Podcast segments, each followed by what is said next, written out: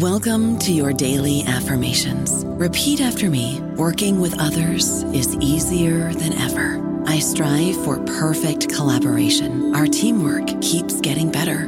Yeah, affirmations are great, but Monday.com can really get you the teamwork you desire. Work together easily and share files, updates, data, and just about anything you want all in one platform. Affirm yes to start or tap the banner to go to Monday.com. Hello, everybody. This is Marshall Poe. I'm the editor of the New Books Network, and I'd like to tell you that we have a new and improved website. It has two new features that we think you'll love. One of them is a vastly improved search engine so that when you type in keywords, you'll get a bunch of episodes really quick. The other is the ability to create a listener account. And in that listener account, you can save episodes for later listening. So you can create a kind of listening list. We think these features are neat and we think you'll enjoy them. Please visit the site today. Welcome to the New Books Network. Good day. Welcome to New Books in History, a podcast channel New Books Network. My name is Dr. Charles Coutinho the Royal Historical Society. I'm a host on the channel, and today we are pleased and indeed honored to have with us Sir Lawrence Freedman. Sir Lawrence is one of the leading historians dealing with the history of war. He is the author of numerous acclaimed books and is Professor Emeritus of War Studies at King's College London. And today we're discussing his latest book, Command The Politics of Military Operations from Korea to Ukraine, published by Oxford University Press. Welcome, Sir Lawrence. Good to be with you. Sir Lawrence, uh, what is the thesis of your book? Um, well, it, it, has a couple of purposes uh, and maybe one thesis. Um, so, one of the purposes was to have a means of looking at conflicts post 1945.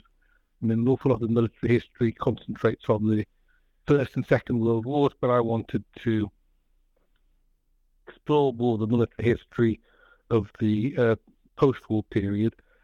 Secondly, the issue of command is one that me for for a long time, um, following from my past 15 strategy. Uh, command is the point where the strategy has to be implemented, where choices have to be made and orders given. And then the thesis, I think, is a, a challenge to the idea that there are separate uh, civilian and military domains uh, in warfare, so that the politicians are the ones who uh, decide on the objectives, and then we must leave it to the military uh, to, to meet the objectives in practice. Uh, I think uh, I think this is, comes over in the book. Um, the, setting of objectives has to be done with military advice to make sure that they're plausible. Equally, that when a war is being fought, you can't really expect the politicians to stay completely out of it because uh, they're the ones who have to deal with the consequences if things go wrong. So uh, it, it, a lot of this is about civil-military relations, uh, how they work in practice rather than in some idealized way. What do you mean exactly by the term command as employed in the book? Um, an order. Um, the, the, the thing about um, it's not a request uh, or a suggestion. Uh, it has a lot of authority behind it. it comes from the same word as mandate, uh, the same etymology as mandate.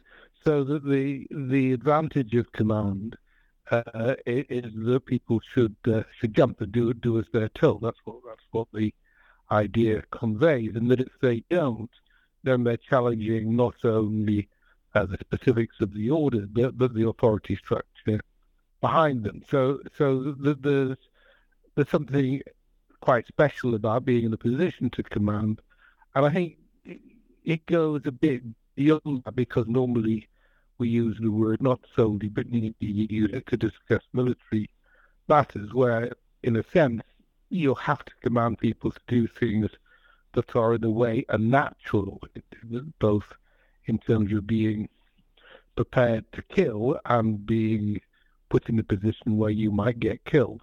So, uh, and that's what needs needs the, the special authority and urgency that the, the term suggests how does command uh, and how sorry how does command operate indeed differ if at all in democratic states as opposed to non-democratic states? Well, I think the, the, there's uh, an important difference which stems from this point about authority structures. If you're um, an autocratic state, authoritarian state, you expect uh, your your orders to be obeyed pretty automatically, and you see dissent as a big danger. If, if there's a way in which people are challenging your your orders on a regular basis, that can seem to be very threatening. So the whole point about this sort of um, regime is is that it depends on um, uh, it depends on orders being uh, obeyed without question. But in democratic countries, they also require military orders to be obeyed uh, and get concerned when they're not. But at the same time, we accept that, that, that there may be room for conversations, divisions. We accept that, that the politics of all of, uh, of our societies are more pluralistic, sometimes quite divided, and that will be reflected in, in the way that military operations play out. So one of the big differences in practice is that uh, when you get right to the top, because the book doesn't just look at uh, the general's command, it looks at the political leader's command as well. A political leader who is thinking all the time about their position and doesn't want to be challenged may end up making some pretty terrible decisions uh, because there's nobody in the position to say that's not a very good idea. We thought about this and that to, to provide the challenge, whereas in democratic countries, you at least hope that there's a possibility of, of, the challenges being made. Uh, we can all think of instances where there might have been more challenge, but nonetheless, it, uh, it, it does mean that there are opportunities to to question what, what leaders are doing. Some would say that the advantage of authoritarian leaders is that they can take bolder decisions because they can be less transparent, and, and that may be true, but bold decisions aren't necessarily always the good ones. How did General MacArthur's personality make his class with clash with President Truman much more likely? Oh, I think MacArthur uh, was what you'd call a prima donna. He he was uh, uh, he, he felt himself to be an unassailable position. He, he wasn't just a, a general, he was uh, a high profile political figure who actually had hardly been in the United States for ages, but had um, spent his time uh, fighting uh, the Pacific War, uh, originally from Australia, and then uh, had been uh, put in charge of Japan, and I, was then fighting the Korean War. So he just uh, felt himself to be unassailable, very arrogant, uh, pretty contemptuous of all politicians, uh, and not very interested in the, in in the generality of the challenges facing uh, American foreign policy uh, at the start of uh, the 1950s, when, when the clash came. He he didn't really, um, and Truman seemed to him a rather nondescript person He who uh, was a temporary occupant of, of, of, the White House, but I think he saw his own role in rather grander terms. Why exactly did President Truman dismiss MacArthur, and why were he and the Joint Chiefs of Staff so reluctant to do so? Well, I mean, the, the problem was, well, two, two, two features of MacArthur. First, he uh, uh, he was a high-profile political figure with a lot of support in the Republican Party. So it was clear that any time you, you challenged him, there was going to be some sort of political reaction. But secondly, he'd been pretty successful. I mean, as far as uh, everyone was concerned, if you go to about October 1950, um, he, he first has, has helped stabilize the position in the uh, in the Korean War and then with the Incheon landings, um, has uh, transformed the situation so that the North Koreans are the ones on the defensive, uh, and he has the opportunity to um, to push uh, to the point where North Korea may cease to exist as a, an independent entity. The problem was he pushed too far. so that uh, and, the, and the Joint Chiefs had worried um, uh, that he that he was uh, that he was, he was disobeying the order that had been given him, which was to uh, avoid going to the Yalu River, dividing Korea from from China. So this brought China in in a catastrophic way for American forces. So I think the um, uh, the particular issue which led to his dismissal dismissal was not actually that, he, he failed uh, at this critical test as, a general, but was that he kept on giving speeches uh, which dissented from American foreign policy, from the, from the Truman administration's foreign policy. Uh, uh and, and, though I think Truman was, saw himself as sacking MacArthur just simply because of insubordination, the actual language used um, was that he had to leave because he didn't share the, the foreign policy framework of the administration. Uh, basically, he was prepared for a war with China, which the a wider war with China, um, which the administration didn't want. Why did the French C-in-C in Indochina General Navarre make Dien Bien Phu such an important battle? Why was he Why was he so reluctant to withdraw from such an exposed position once the Viet Minh's capability to bring up heavy artillery was confirmed? Well, it's a complex story. Uh, I mean, Navarre. Um, the first problem Navarre had was though that he was a decorated and charismatic, uh, very clever general. Uh, he didn't know Indochina very much, so he always thought he was taking advice, and those who were taking advice from were always impressed by him. And secondly, um, he was trying to work out a strategy for the French forces in, in Indochina at a time when um, the government were, was basically losing the will to carry on with the fight uh, and starting to think about negotiations with the communists. And the communists understood that the logic of that was that they would need to um, uh, strengthen their position for any negotiations, but uh, Navarre never quite picked it up. The, the, the decision to uh, make a fight of uh, uh at the MBNC sort of followed a previous uh, operation that had gone relatively well for the French, whereby they, they picked a spot that they could defend and supply, um, and and then after they'd beaten the the Minh back, the, the communists back, then they could withdraw from it quite easily. But there was a confusion about what they were trying to do at Dien Bien Phu. Were they uh, were they just trying to uh, make a point that they could assert their presence in this part of uh, Vietnam, or were they trying to find a way to mount offensive operations? So there was a, a confusion of roles, which, which didn't help.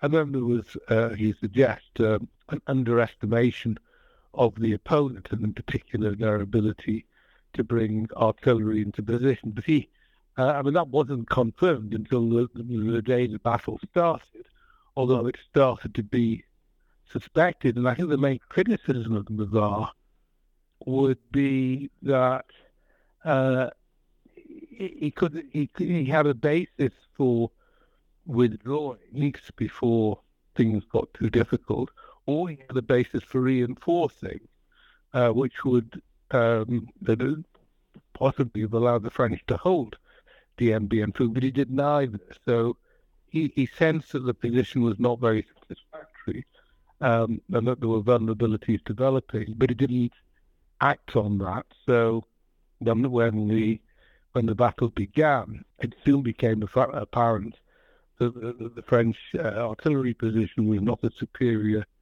as they'd hoped, uh, expected. Um, but it was it wasn't too late to bring in reserves. But then he got um, uh, too pessimistic about what could happen. So when there was still a chance to bring in reserves, he didn't. And then eventually, then there was no point in bringing in reserves, he did uh, which led to a whole lot of people being killed and captured unnecessarily. Were the French more successful militarily in Algeria than in Indochina? And if so, why? Um, they were militarily they were successful um, in, in in Algeria because it was easier battles for them to fight. It was closer to home. There, there was uh, more of a conviction that uh, Algeria was not just a colony, but a real part of France. Um, and uh, the enemy uh, had overplayed their hand by uh, in the battle for Algiers, uh, in, in, indulging in some politically terrorism, which created a situation in which the uh, government turned to the paras to, um, uh, to, to, deal with, with this challenge ruthlessly. And it was the ruthlessness of their methods that are now most notorious, but they they did at the time work. They they um, uh, they crushed um, the military capability of, of um, the FLN, the, the, opposition group, that they forced the FLN to um, move outside of Algeria to Tunisia. But in a way, that was part of the problem because the, then the uh, their opponents started to mobilize politically, rely on more on demonstrations, international support, and so on. Um, and eventually, de Gaulle realized you know, the French position was untenable, that You just couldn't, by military means alone, hold on to uh, a place where, where the population, the bulk of the population, wanted you out, even though there were a million um, uh, of settlers who uh, very much wanted to Algeria to stay part of France. So this was an enormous crisis in American in French democracy, um, leading to uh, assassination attempts, coup, attempted coups, and, and so on. And it's a good demonstration of the point that a military victory by itself is rarely sufficient. You need a political victory to go with it, and that's sort of what they never got in Algeria. So that more or less is the reason why General de Gaulle decided to abandon Algérie française. He abandoned Algeria, yes. I mean, he got to power because of Algérie française, but he never quite endorsed it. Um, the thing about de Gaulle was that he, knew how to stay enigmatic at all times. Um, and he, and when he realized that the French position just couldn't hold all the time, um, he, he moved very swiftly to open up negotiations um, to, to give Algeria independence. And this, you know, that's what caused the fury amongst the uh, amongst settler population, but not amongst the French people generally. How much uh, were the tensions behind the civilians and the military, as recounted from the example of the Cuban Missile Crisis, normal in a democratic state? I think they were quite normal. They were exaggerated to a degree because um, of of the of tense relationships between uh, the, the, the civilians in the Pentagon led by Robert McNamara and uh, and the military who uh, pretty contemptuous in the military, um, pretty generally hawkish, uh, but are then not impressed either Kennedy or McCarthy uh, or, or, or, McNamara with the advice that they'd been given. So the relations were pretty cool, and this was reflected in a number of exchanges uh, up to the announcement of the blockade and then the implementation of the blockade all that being said, um, Admiral Ellison, the chief the naval operations, um, yeah, was in the end uh, followed uh, civilian control and advice. Uh, he just tried to give his his, uh, his commanders as much latitude as possible in meeting it. So though the episode showed all the tensions at work, in the end, the two the civilians and the military behaved perfectly properly towards each other uh, when um, actually implementing the, the policy. So, in point of fact, uh, notwithstanding these tensions, uh, the the fact of the matter was that they, they did not per se negatively impact either operations or policy in the crisis. No, I don't think they did. Uh, and uh, I mean, it, it, it, could have been different in, in if if the conflict had developed in other ways. It was helped that it was resolved quite quickly. Um, but I think the general feature that struck me very much in, in many of the cases examined in the book. Um, uh, often possible and people can pick up the uh, deleted these strong words said uh, because the issues matter and who care about them. So I shouldn't be to, seems to me to be surprised or disappointed. Uh, I think so it can sharp the uh, lead the positive. How do you do, Sir Lawrence? Yes, please go ahead. I don't think so negative feature um, documents.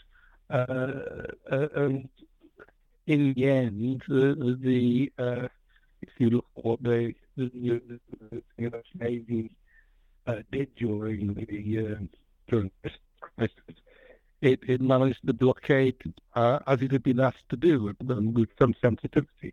Is it not, in a sense, true that Ariel Sharon was a sort of Israeli MacArthur with perhaps better political antenna? Yeah, he, he had some of the uh, arrogance and self-assuredness and uh, popular uh, appeal of, of a MacArthur, um, and in the end was more successful politically because eventually he became um, not only minister uh, in, in successive governments, but eventually prime minister. So he, he had that success. But on the other hand, um, his political judgment uh, on on the big issues was often um, wanting. He was a brilliant uh, tactical operational general. He had the loyalty of his men. He was very audacious, um, imaginative, um, in, in, in, the decisions he took. But he, he was chronically insubordinate, um, always challenging those above him, politically or militarily. Uh, and of course, in the 1973 war, you have this odd feature that he he actually was called back to be a divisional commander after um, uh, as a reservist, uh, having just started a new political party, uh, Likud, in, in opposition to the to the Labour governing party, and th- this uh, hampered his relations all, all the way through the war. So it's a very particular case, Sharon. When eventually he, he was able to design and lead a major operation himself, which is to be led to um, invasion of, um, of Lebanon, it was catastrophic. Uh, he he um, overestimated what the, the Christian Maronites would do for um, for Israel. Um, didn't really understand the Lebanon as a country, um, and uh, it led to a catastrophic result, which I think we're dealing with the consequences of that to this day. That's what led to the, the rise of Hezbollah, for example. So um, Sharon is again a good example of somebody who's militarily very astute, but, but um, at least uh, in all of these matters, a very poor judgment. How would you characterize President Nixon's relations with the Pentagon, and how did it influence policy during North Vietnam's Easter Offensive of 1972? Well, Nixon uh, relations with almost everybody was characterized by suspicion and uh, and secrecy and um, uh, uh, and his own sort of difficulty in relating to, to these people. Uh, so he, he didn't trust the Pentagon. He thought it had Um, he didn't trust Melvin Laird, who was the Secretary of Defence, uh, and was always seeing plots and, uh, uh and insubordination. Uh, and that was also compounded by a real policy difference. So when the um, when the uh, North Vietnamese mounted their invasion of South Vietnam, uh, his, his, generals wanted to concentrate very much on, on using air power, the available air power, to defeat the the invading forces to attack um, those that were coming at, uh, their defences, whereas Nixon wanted to use them to attack the um, uh, uh, Hanoi, eventually Haiphong, the, the big North Vietnamese cities, to coerce them, in fact, into into a peace deal um, to, to, to give the Paris peace talks some impetus, uh, which he did, uh, although the, the deal was not, uh, didn't accomplish all that he would wished it to accomplish. So, what's interesting is, that the personality factors and political factors here, which in a way poison the relationships and lead to suspicion. But behind it all, there was a very big strategic question, which is where do you, how do you use your air power to the greatest effectiveness um, when you're both trying to stop an army on the march uh, and trying to coerce um, the enemy's capital to change their policy. So it, it, it, the uh, and eventually, you know, the president he got his way. So you, you have the bombing of Hanoi and, and Haiphong, the mining of Haiphong uh, uh, as well. So it was, um, uh, and that was possible because actually by after a while, there was enough air power around to, to, to meet both the immediate demands of stopping the invasion and the longer term demands of coercive policies.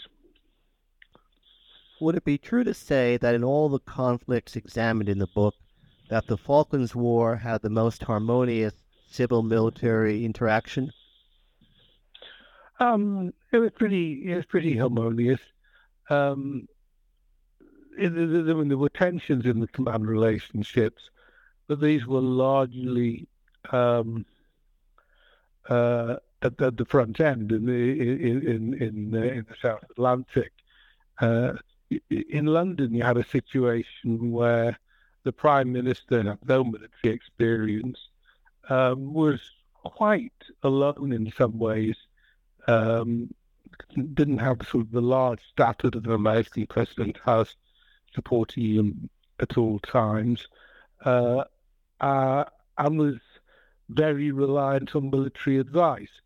I think got on very well with her senior military advisors, particularly Admiral Sir Terence Lewin, who was Chief of Defence Staff, um, who had a good personal relationship with her, and, and she came to trust his judgment. He, he, you know, she was fortunately for her, fortunately I guess, for the UK, he, he had quite a, a shrewd sense of, of the politics of the situation as well as the uh, as the, as well as the military requirements. And because he was an admiral himself, he understood the naval operations that were going on. Whereas um, um, uh, if it had been more of an army operation, he he, he might have had, to defer to others more. So I, I think it, it, it, was quite harmonious. Uh, it worked quite well, although there were uh, that meant that the relations between, like, London and the South Atlantic sometimes got a bit strained because um, they, into the South Atlantic itself, they didn't quite understand why sometimes why they were being asked to do what they were being asked to do. I don't know about you, but I'm very busy and I don't have a lot of time to cook. That's why I subscribe to Factor. Eating better is easy with Factor's delicious, ready to eat meals. Every fresh, never frozen meal is chef crafted, dietitian approved, and ready to go in just two minutes. You'll have over 35 different options to choose from every week, including Calorie Smart, Protein Plus, and Keto. These are two minute meals Factor meals are ready to eat and heat, so there's no prepping, cooking, or cleanup needed. They're flexible for your schedule. Get as much or as little as you need by choosing your meals every week. Factor is the perfect solution if you're looking for fast, premium options with no cooking required. Sign up and save. We've done the math, and this is important. Factor is less expensive than takeout, and every meal is dietitian approved to be nutritious and delicious. Head to factormeals.com slash NBN50 and use code NBN50 to get 50% off. That's code NBN50 at factormeals.com slash NBN50 to get 50% off. Why was the Russian campaign in the First Chechen War so abysmal, and why was the campaign in the Second War so much better, militarily speaking? Um, well, I mean, the, the Russian army in the mid 90s was just in a terrible state. Um, Russian society, economy, politics was uh, in, in, a pretty dark position. There wasn't enough money around. Um, people were demoralized. The military were demoralized. They weren't being paid properly. The conscripts weren't healthy. And uh, again, you have the, the standard problem uh, of underestimating the opponent. In this case,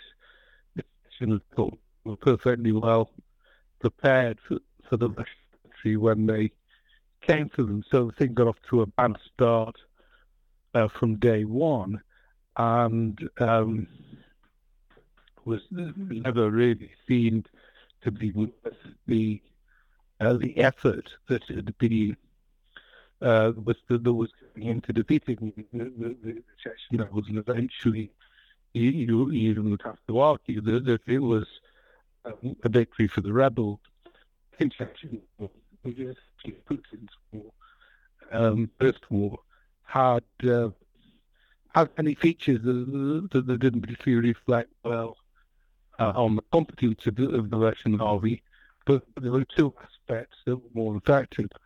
First, um, the readiness was pretty brutal, um, and the battles for Grozny, the, the, the, of Chechnya, and secondly, a divided rule policy. So um, they found Chechens that were able to work with with Russia, uh, as well as those who, were who, who were adamantly opposed. So it was by this time the Russian state was knit together. It was more competent, um, but it was also more ruthless in some ways um, and more astute in in, uh, in making sure that it didn't face a united Chechen opposition. Is Putin's war in Ukraine merely another example of a military exercise similar to the First Chechen War? And why did the Russian military agree to such an abysmal operational plan in the first place? Well, it's a good question. Um, I think, again, you have the same problem of total underestimation of the opponent, and not just they're not as uh, capable militarily uh, as the Russians, but also um, uh, the, Ukraine was not even a proper state, that it, that it lacked the capacity um, to fight, the, the, the, government was illegitimate, that the, there were inherent divisions between the West and the Eastern country, and so on. Um, so the, the whole operation uh, now talking about the invasion 2022, but it goes back to the first uh, attempts to destabilize Ukraine in as well. The, the, whole thing was was launched on, a uh, poor assessment of, of, of, why Ukraine would fight and, and how it would fight. When things went wrong, as they did from day one of the Russian military operation, they were never really able to recover their position. So things carried on going wrong. Um, and they still have yet to go right for Russia.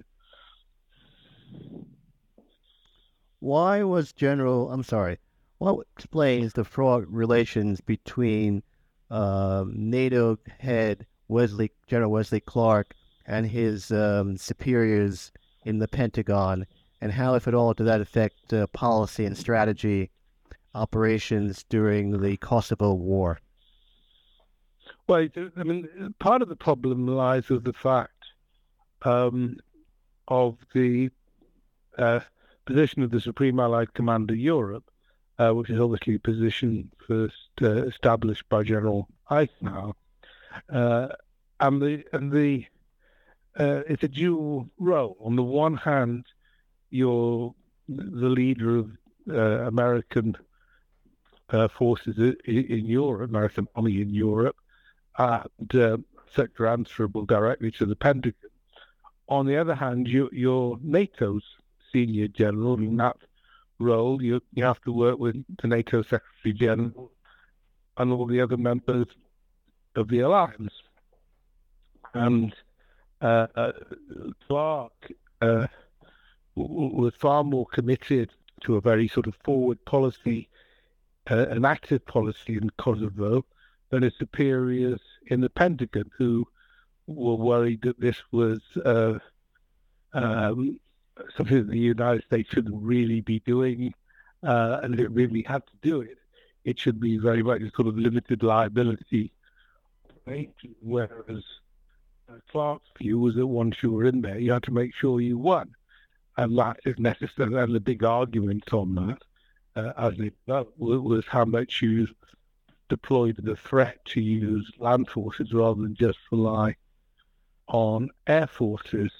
Um, and on that, uh, Clark was probably closer to the UK Prime Minister Tony Blair than he was to um, President Clinton in the US. So there were, there were inherent tensions, and that partly this is again comes down to personalities.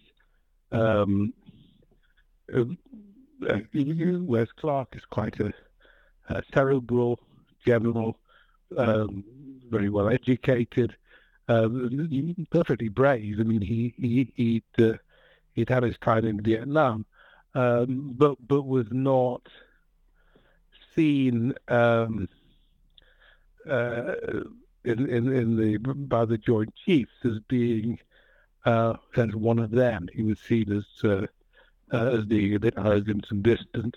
So, so the personality factors contributed again to, to policy differences. But most of these times when you see that, there's, there's an underlying question of strategy involved, and it's not it's not just the fact that these guys don't get on. But the command arrangements were incredibly complicated, um, and, this certainly didn't help. Why was General Clark at loggerheads with General Sir Michael Jackson?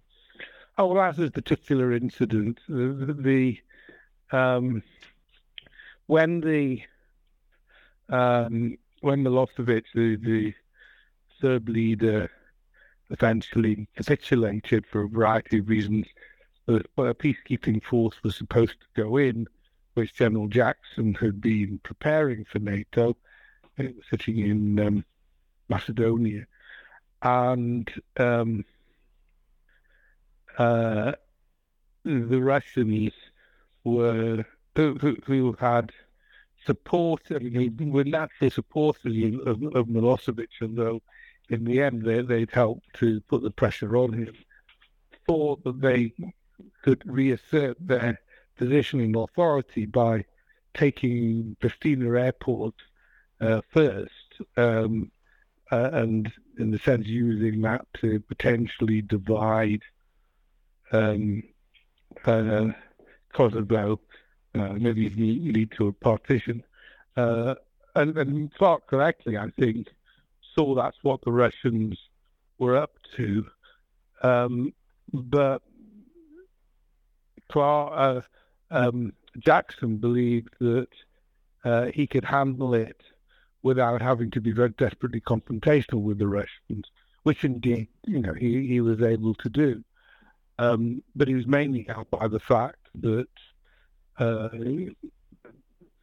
Clark had encouraged the other NATO countries not to let Russian aircraft fly over their territories, bringing in troops uh, troops to Pristina Airport.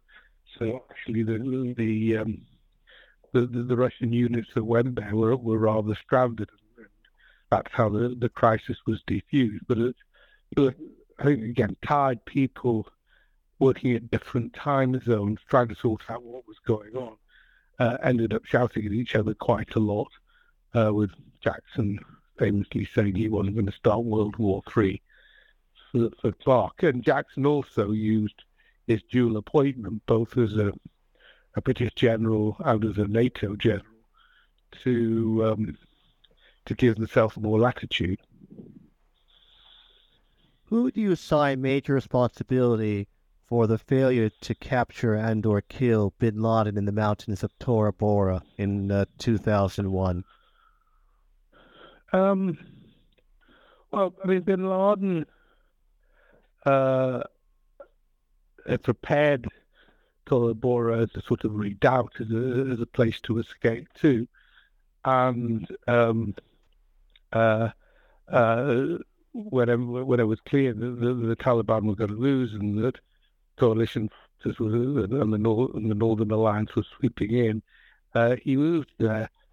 The basic problem was was that um, in the defeat of the Taliban, the Americans had managed to work very closely with Afghans who had their own agenda, their own reasons for defeating the Taliban, not least to um, uh, provide the government of the country.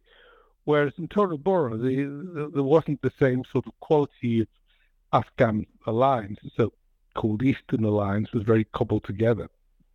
Um, lots of internal divisions. They're not very related to what the Americans were were trying to do.